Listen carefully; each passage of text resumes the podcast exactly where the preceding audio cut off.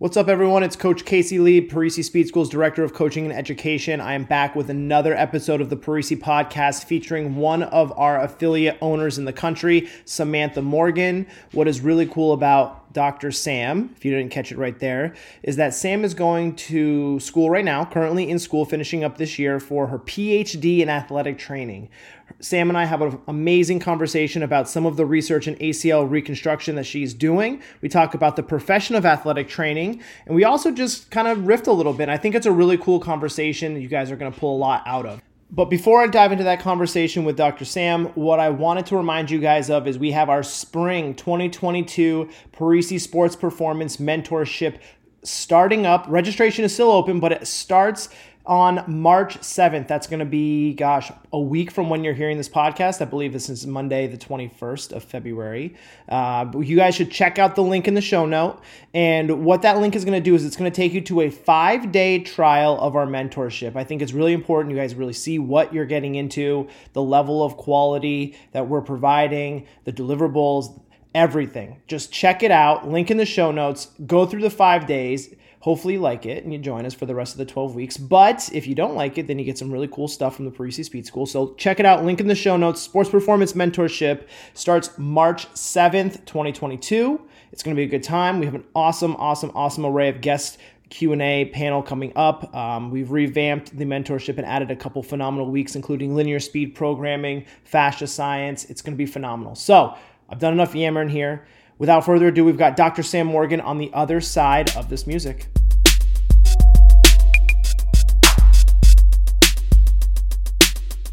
Um, but I'm joined by Samantha, soon to be Dr. Samantha Morgan. Sam, what's going on? Yes.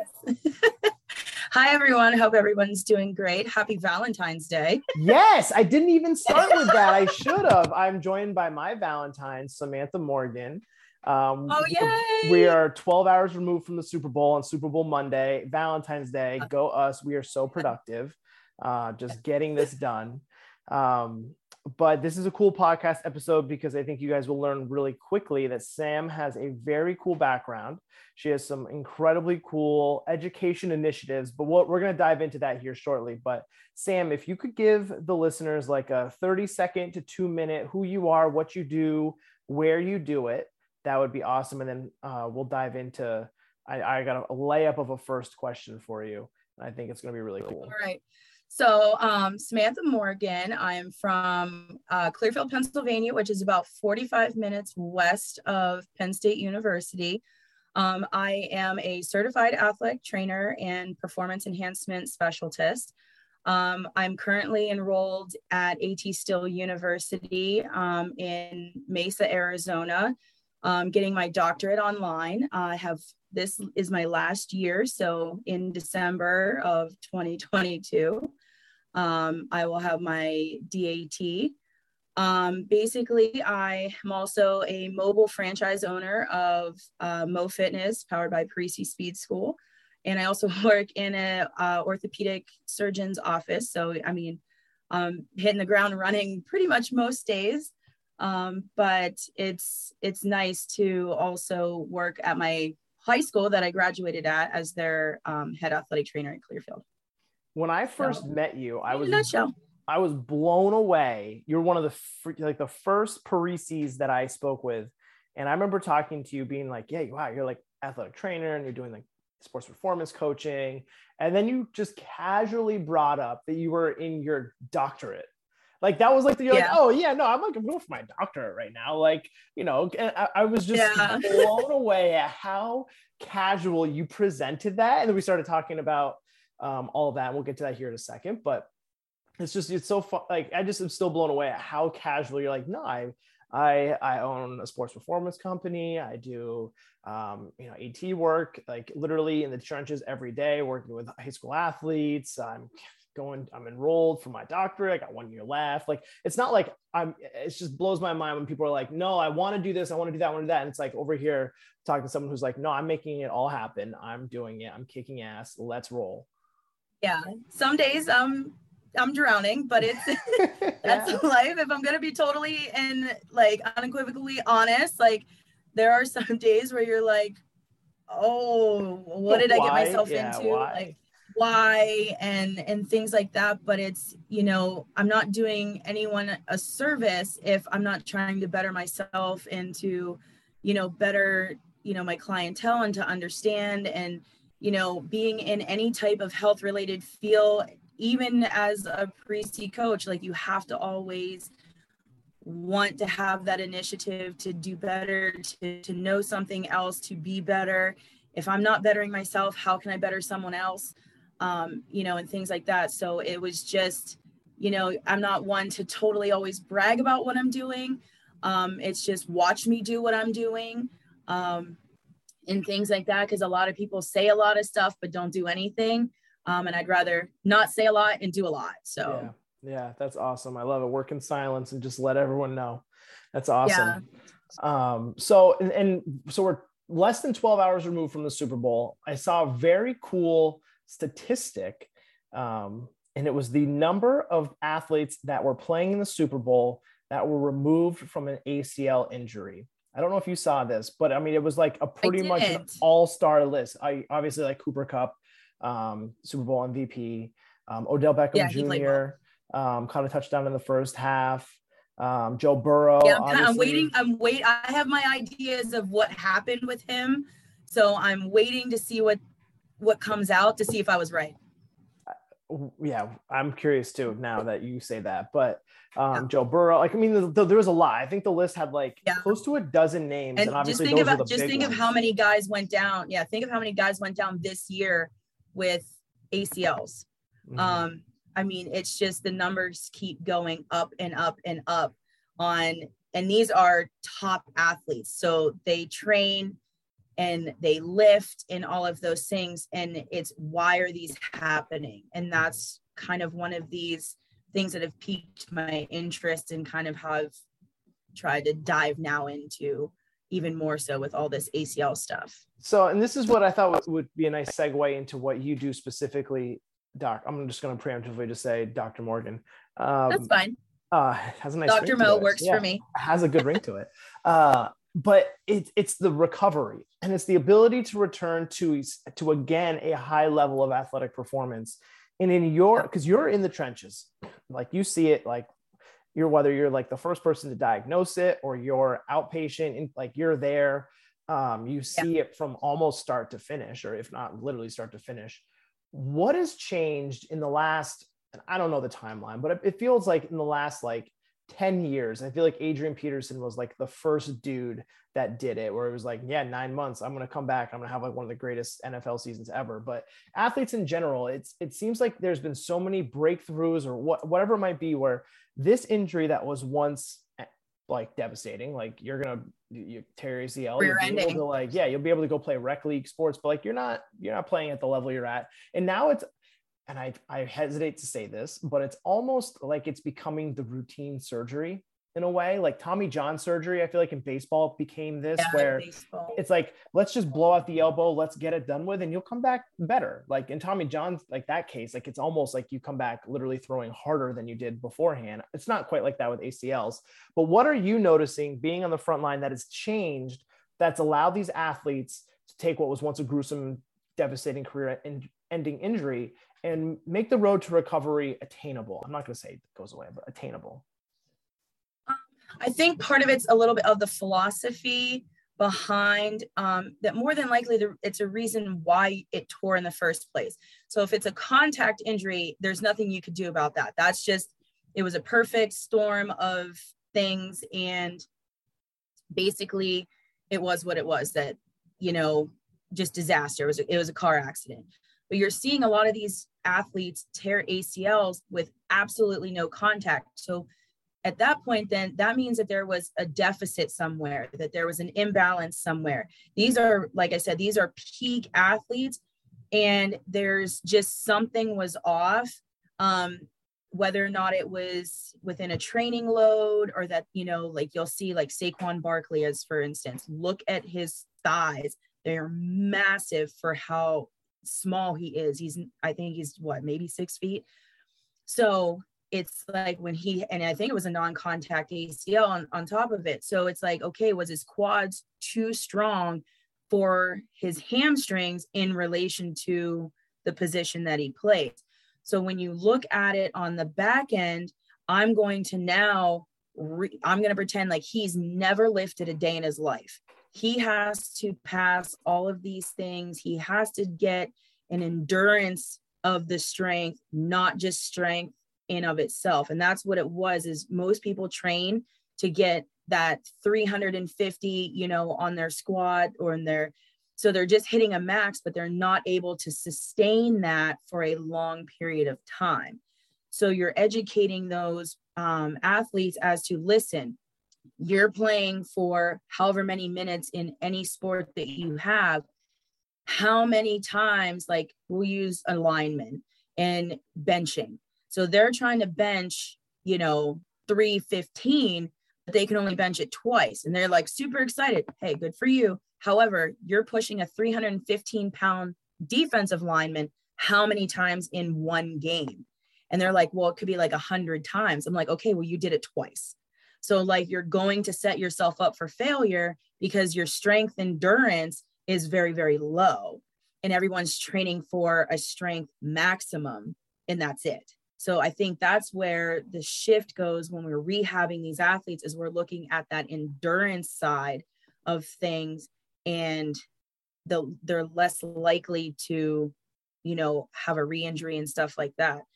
And with the surgeon I'm working with, we're getting kids cleared in four or five months, not nine to 12 anymore. We're going to touch on that in a minute, but I wanted to unpack something you just said that I think is pretty profound for sports performance coaches listening to this podcast. Like we it's conventional wisdom like summer off season right like let's yeah. let's stretch the top of that pyramid like let's see how high we can make it and there's a time and place for that there's a time and place for that yes but it, it's almost like the time and place for that like when if you're like in an off season that's a, that's not the time and place for that like you should be working to handle load and manage fatigue better in the off season and yep. really flip the script and and where we might eh, just like generally listen to this might be like, yeah, no, we're going to manage fatigue in season. It's almost like you we've got that ass backwards, late. and it's like you got to yeah, do too late. Your, your max it's strength work in season, where you can cut the volume relative to your sport. But in the off season, learn. Yeah. Like I love how you said, like basically take your eighty percent effort and just do it, and just crush it and sustain yeah. that that load and that duration, so that you can handle that stress and duration impact yeah. whatever have you ever taken buzzword. have you ever taken a just taking a normal bar and actually try to bench 100 reps so it's just 45 pounds that's it you would be surprised at how many guys or people we'll just even say that people cannot do it brutal. it is 45 pounds and just to do a straight 100 reps they gas out mm-hmm. and they're like by the time you get to about probably usually if you're in any type of shape you can get to about 60 to maybe 75 and then you want to stop and you're not allowed to so you have to get a nice like rhythm of like 2 2 or something like that and just try to maintain that the whole way through and how they feel the next two days are like i couldn't lift my arms. Mm-hmm. and i'm like it was only 45 pounds. What do you thought you benched 315 you mm-hmm. know? And they're and it crushes an ego a little bit and then they understand. It's like yeah you couldn't do 45 pounds for 100 reps. It's not that heavy if you really think about it like 45 pounds. But the load is what gets you and that's what that's the missing piece is that is the is the long term of like overload yeah so can you run fast once or can you run 80% of that for 60 minutes. Yeah. It's, it is interesting. And I'm sure this is now thought provoking. And there's probably people on the other side of the, the headphones. And they're like, well, this, that, and this, that, and this, that. And it's like, well, I mean, yeah, okay. Well, I, there's a time it, and place uh, for everything. And that's what's important. Time and place. And it's for us as coaches, it's helping these athletes navigate that time and place.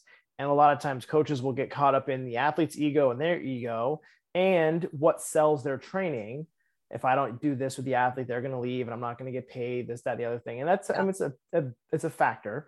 Um, not always fun. It's yeah. not always fun. Yeah. you got to do it. Yeah. Got to do it. Interesting. So now this is, this is the creme de la creme. We're going to transition this because you touched on it briefly. We've hinted at it.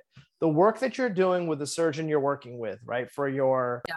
I don't know if it's I'm not a doctor, nor am I ever going to be one. So I don't know if it's like your dissertation. You could though, thesis. you could. I am so far removed from anything education. There's no shot.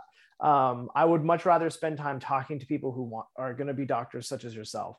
Um, I don't know if it's a thesis, a dissertation, whatever. I don't know what you, your PhD, right?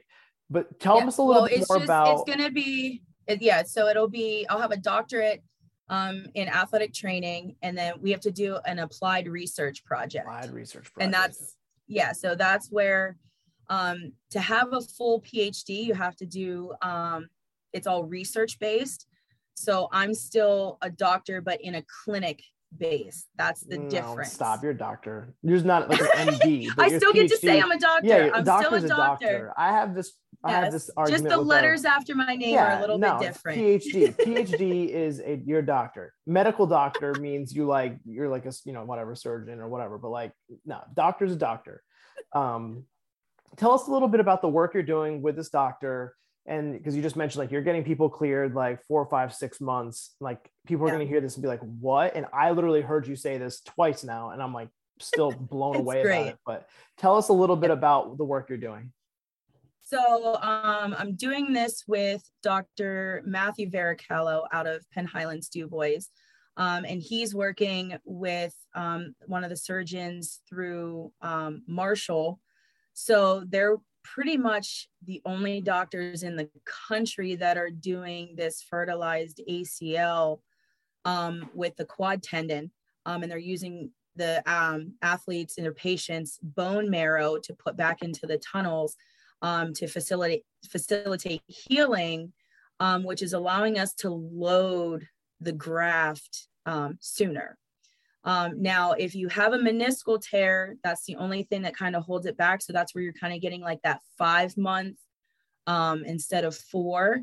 But if it's an isolated ACL, then we can pretty much, if based on how my program is going right now, um, you're looking at like getting cleared in like four months um, and I'm completely writing it. He's behind it um, in the phasing and of, of everything, and it has that same philosophy of, you know, that strength and stabilization, endurance. So it's everything is high reps, um, and then we add a load. But you're looking at running in three and a half weeks, four weeks. Um, you know, I had my soccer players. She literally was punting a soccer ball like six, seven weeks out. Um, now, mind you, there's a lot of things behind that, and I'm highly on top of what's going on and the effort and things like that as to is like, hey, kick this at like 30% effort right now. But I mean, at 50% effort, she's kicking a soccer ball like 20 yards easily, like n- not even an issue at seven weeks. You wouldn't even be running until three, four months. So we're way, way ahead of everything. Like she was at two months, she was testing at three months, um, and four months. And then at three months, she actually was testing at six months.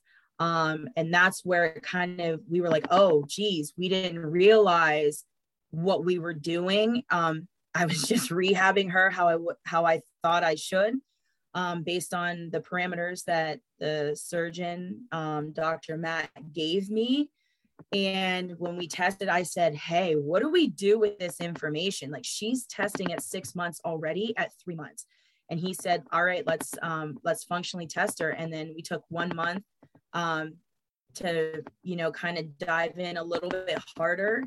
And she passed her eighth month report card at four months. And it actually was 15 weeks and five days, if you ask her. It was it was less than less than 16 weeks. So and she's been playing a full season of basketball, a season she thought she would miss um because she missed her soccer season, but it, she was prepared to miss two seasons of sports and she only had to miss one.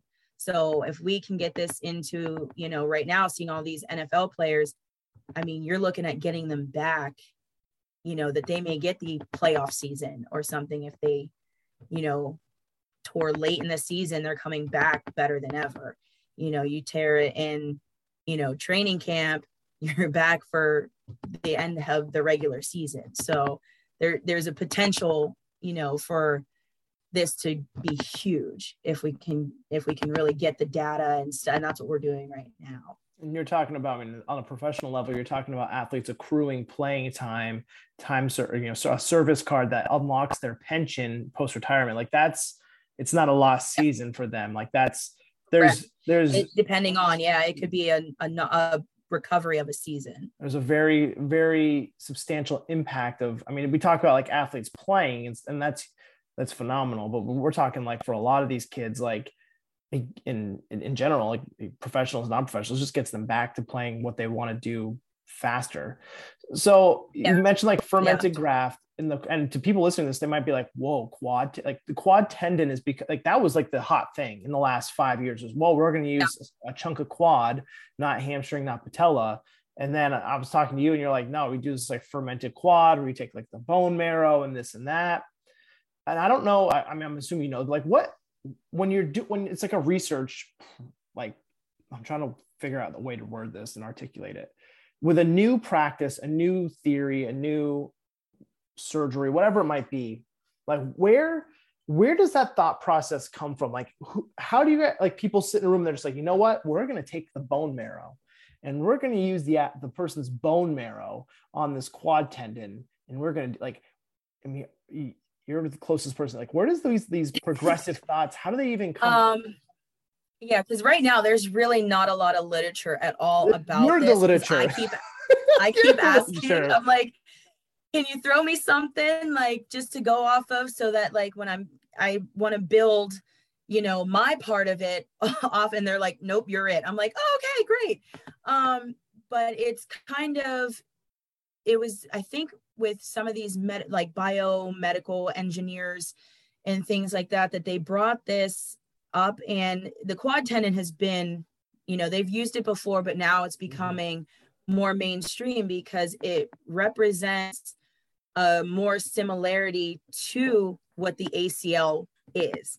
You know, the patellar tendon, the hamstring tendon, and even most grafts um, in terms of thickness and um, tensile strength, you know, how much it can hold a load um, is, is more comparable with the quad tendon and the ACL than the others. So they shifted to that and then found to if they added this component and it was people just talk, you know, and somebody is like light bulb, you know, if we could find a way to facilitate the healing of the portals and the tunnels of the graft, then we can attempt to put a load to the graft and start changing the graft from a tendon to a ligament. That is what gets you cleared. And that's what we're working on right now. And we are trying to get, you know, additional imaging. Um, that's kind of the process we're at now is we want to relook at the um, quad tendon as the graft at you know six months out seven months out and see how much of its properties have changed from a tendon to a ligament. And when that if we start getting that information we're going to be able to really elevate this program and things like that and to find out exactly where the change starts happening. But you have to load it.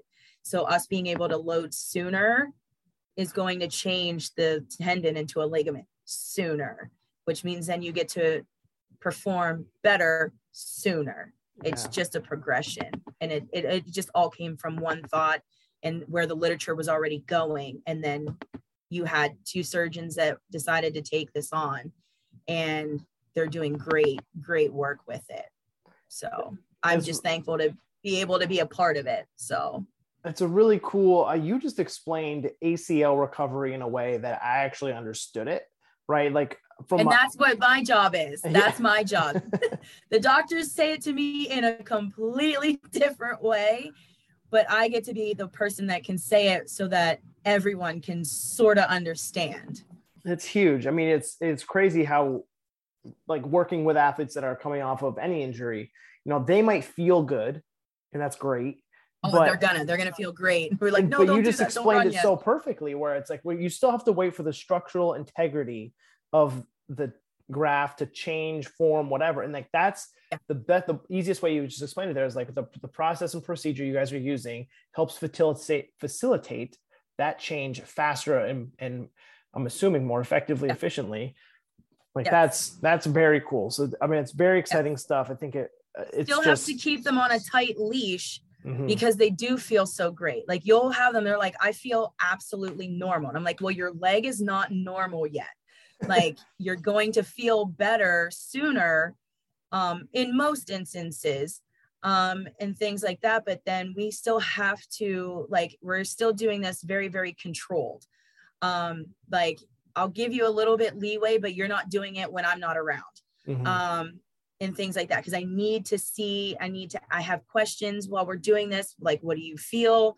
Do you feel anything? And, you know, and stuff like that. Were you tired? Were you not tired? Could I have pushed you a little bit harder? Um, and things like that, where it's, it's really a tightrope walk still, but um, it's, we're kind of adding like flames to it. So flames to the tightrope. It's really interesting, and I hope people, if you if you're listening to this point, like go back like 15 minutes and just listen to Dr. Mo explain that all over again because it really is so far removed from okay, we're gonna get up a telegraph and you're gonna do this, and the timeline is this, and you're gonna yeah. be walking on the treadmill here, and it's just like so. It makes um, and I think a lot of my own personal opinion is I think a, a lot of medical rehabilitation procedures are dated um, given the other advancements it takes a long in time recovery. To change. Yeah, and that's why I'm about I, 17 years. It's, it's literally you're looking at certain stuff is about 17 years to try to change. And then by that time, it's something else has already changed. So it's us trying to, as clinicians, trying to get the word out sooner um, and really get data sooner um, so that we can try to get the changes. And and and there's going to be people that are like, you guys are crazy. It doesn't work. And I'm never changing. I like this. I get my results this way, and that's totally fine. There's not a you know one stop shop on on ACL surgeries. It's you know it's just like if you're a senior and you played soccer and you blew your knee out, but you also play baseball, we're trying to give you that season back. If you're like, I don't want to do anything, I'm not taking this like out of, I'm not playing in college, like this is it. We're trying to give those kids something to still have. Yeah. You know, and then when you take it to a professional level, you take it to a collegiate level, even as well, you know, that's money. Now we're now we're looking at dollars and cents because these are scholarships these are you know pensions for you know post you know professional athletes and things like yeah. that because the longer they're out the the less money everybody makes so it's knowing all of those realms and literally appealing to who needs this you know but this there's a good chance that this is going to turn into the gold standard that's that's my hopes for it um, that everyone starts adapting to a fertilized ACL with the utilization of the quad tendon. Um, but like I said, you're still going to have people that do patellar tendon and hamstring, sure. and it's okay. It's mm-hmm. it is okay. Like you know, you'll get people will be like, oh, it's like no, it's it's fine. Like that works for some people. That's what they need, and you have to look at the integrity of the knee itself. Like if I blew my hamstring long, long ago and it's not good, I, I can't use the hamstring. You know, like for me, if I tear my ACL in my left knee, I don't have a patellar tendon right now. Like it's gone. So they can't use it. I'm, you know, so I'm stuck using either hamstring or this new fertilized ACL. Like, and even at that, they would have to look at the integrity of my quad tendon. If my quad tendon is not good, you can't do it. Mm-hmm. Um, they would have to do an allograft, which is like a cadaver quad tendon. And they are doing that as well for, you know, the more adult population. They're getting an allograft and things like that, but they're rehabbing just as well. It's wild. It's so wild.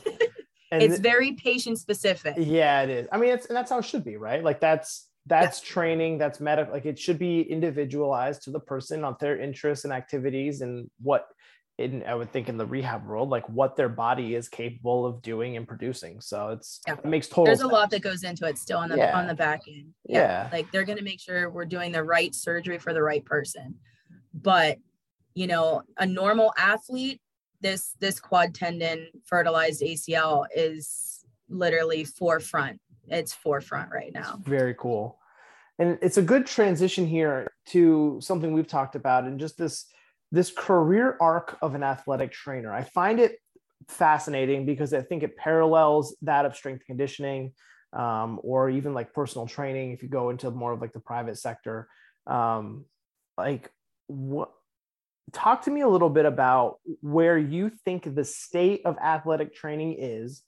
That's question one. And then the follow up question to that is how you maybe came to the thought of moving into a, a, a DAT program, right? Doctor of Athletic Training, like just how that that career projection in your end like pushed you more into like the medical and education realm so, I mean, I just came back from our Winter Institute in um, Arizona, and this was one of the things we were talking about um, is the course of athletic training. And, you know, we know that we are behind the curve when it look when you look at, you know, physical therapy and other other things because it's just we've stayed in our lane and haven't asked questions and kind of just accepted that this is where it is um, and now we're making with these DAT programs, we're really making a push and coming in with fellowships and residencies um, to hire and give more value to what it is that we do. Um, you know, you get it all the time. They're like, oh, you're a trainer. It's like, well, they're like, so you, you personal train. I'm like, well, that's part of it. Like I can personally train you. Um, i can you know do your strength and conditioning. I can do your physical therapy. I can do all of those things. And so we're kind of a jack of all trades. And so that's kind of where the push is is that we're trying to increase our up market value. Um, and that was part of why i wanted to do a dat program was that i value myself and I know that my value is high and that might be a little pretentious or selfish or whatever you want to call it but no way. As a strength like a strength coach by trade no way. That is the conversation and, on this side of the screen as well. Yeah you know so it's you know your value but no one else in in the outside value like values in, in terms of the hours are terrible the pay is even worse and that's not why you do it. That's not why i do it. I do it to you know to give back and you know to facilitate you know the athletic ability and and all the stuff that literally mirrors you know parisi's core values and everything. That was also the reason why i you know became a franchise owner um is because everything i stood for was what they stood for and you know it just increased my value. Um so I think that you're looking for the athletic training profession to make a shift um, in the in that up market and show the value of what how athletic trainers can help um, in a collaborative affair you know within the athletic system the healthcare system they're in you know the industrial and occupational setting. Most people don't realize that they can go out to businesses and and rehab and do all those things as well um, that we can go just about anywhere. So it'll be nice to see the the profession take a huge leap in the right direction. Yeah that's that's really cool you guys get together and and as like influencers or people who are at the top of the food chain so to speak like phds yeah. and say how can we make everything better. Clearly we are the high higher performers in this, this industry. How can we make it better? I've seen that same conversation on the strength conditioning side right? Like strength conditioning coaches i think are probably one of the only athletic training is probably right there too where you can have a master's degree in your profession and then be an unpaid intern or yep. get paid minimum wage or a, a, a, trash stipend that doesn't even cover minimum wage or your your livable yep. like rent you know like it's it's it's crazy it's absolutely crazy yeah. it's and, across the board it's across yeah. the board it's crazy crazy it's brutal. but the where you fix it is people have to stop accepting, accepting those it. yeah yeah that they're like well that's just it and if you didn't know going into it you're like oh my goodness like you know $28000 you know to be a strength and conditioning coach or to be an athletic trainer to be a physical therapist in a you know in that program and you're like no that's they literally got you dirt cheap and that's not you know so it's just educating everybody mm-hmm. about everyone's value and you have we're trying to you need to use the data to find a way to show like what you're saving or what you know you be like listen like you could be have this type of cost and by utilizing me you're getting i'm saving you you know $40,000 a patient by you know of of cost. And it's like oh okay you know so it's it's gonna it's a process but it's we're trying to go full steam ahead here. Yeah it's so it's really I'm, cool. I'm, I'm excited with where it's going. So. I remember having that was one of like the first first things i think when i first met you i was like wow like a phd in like athletic training like that's i've i've i've only heard of that one one of other one of my actually kids that I, kids friends that i went to high school with um he's a PhD in athletic training and he's a lecturer now at Old Dominion. Um, you know, and I always just yep. assumed that like if you were gonna go All that route, yeah, if you were gonna go that route, like pure academia, like then that's what you do. But it's like you're the opposite. You're like, no, I'm going in the trenches, and yeah. I think that that's yeah. Uh, like I respect the hell out of that, and it just sounds more my speed. But it is cool to see that there is that side of it like applied research, applied, it's like applied athletic training. Like, hey, let, give me your knee. Let me, let me, let me, let me jiggle your Basically. quad or something. You know, like it's crazy. So yeah, it's just very cool. And I was, I was really pumped that you were able to share that to everyone listening because there's we get that question that hopefully, yeah, this is something hopefully that like once I finish, you know, maybe on a on the Parisi level, is that we start looking at some of these things, you know, and take certain athletes and whatever and monitor you know specific goals and that's a way to determine whether or not do we need to change the program or is there a way to make the program better or get you know just to give even more value to what we're doing for you know more people to come and kids to show up and you know because people want the numbers they're like mm-hmm. what do you mm-hmm. how's this going to work like you know and i can sit here and tell you a story and story and story and and all of this stuff but if i have actual numbers on top of it and things like that and be like listen like it if we say from like this is what an ACL surgery costs and that you know if we can fix it here on top of pr- improving performance you know if the likelihood of that happening is going to be reduced. It's not doesn't mean it still can't happen but if it's we can reduce those then we're upping the playing field on top of it. Like there's just so much forward progression that you can take this and work with everyone. Like we could we could do huge things even more than what we're doing now. It's really neat. It's really cool. Um, samantha morgan dr mo is there any last things you want to say on the parisi pod where can people find more samantha mo um, if people have any follow-up questions like what what do you what what's the parting words here for dr mo um, I think that, I mean, you can find me on Facebook, you can find me on Instagram. Um, it's Mo underscore fitness underscore Parisi um, on Instagram. You can find me on, um, you can just look for me, Samantha Morgan. I'm not that hard to find. Um, and then it's just taking, I think people need to take a step back. Um, I think we're always too tunnel visioned in our trainings and um, from a coaching standpoint and an athlete standpoint um, and look at you know the ins and outs of what it is we're asking our bodies to do um, if you're game and you're shooting you know 40 jump shots a day why are you not doing at least 50 squats um, or 50 jumping jacks or something that mimics those motions um, to help reduce injury. And I think, you know, just creating those lines of communication. So, I mean, if anyone ever has a question, a comment um, about anything, please like shoot me an email. Um, it's mofitness13 at gmail.com. Um, you know, if you guys need to, I'm more than happy to have any type of conversation with anybody. So, love it. I'll make sure that is in the show notes as well.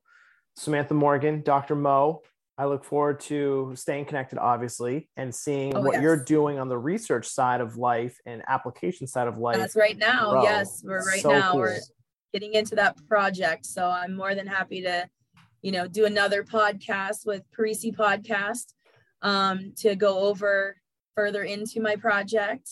Oh, we'll Um, nerd out. You know, maybe Oh, at yeah. this beginning of uh, end of summer, getting into things that'll be probably knee deep into this research project Hell yeah, let's sure. do it. Hell yeah, let's do it. Well, thank Yeah. you so much for joining us. And we will, you just heard it, people. We're, we're doing round two later this year for sure. Yes, I'm excited.